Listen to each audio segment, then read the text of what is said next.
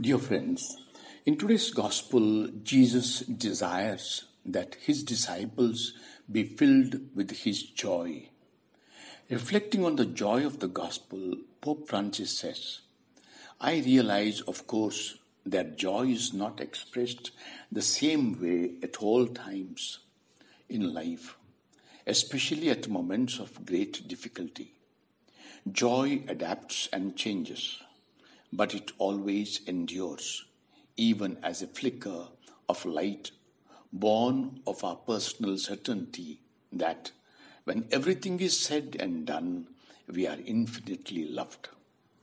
I understand the grief of people who have to endure great suffering, yet slowly but surely we all have to let the joy of faith slowly revive as a quiet yet firm trust even amid the greatest distress, my soul is bereft of peace.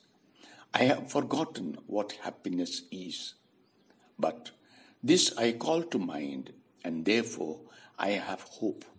The steadfast love of the Lord never ceases. His mercies never come to an end. They are new every morning. Great is your faithfulness.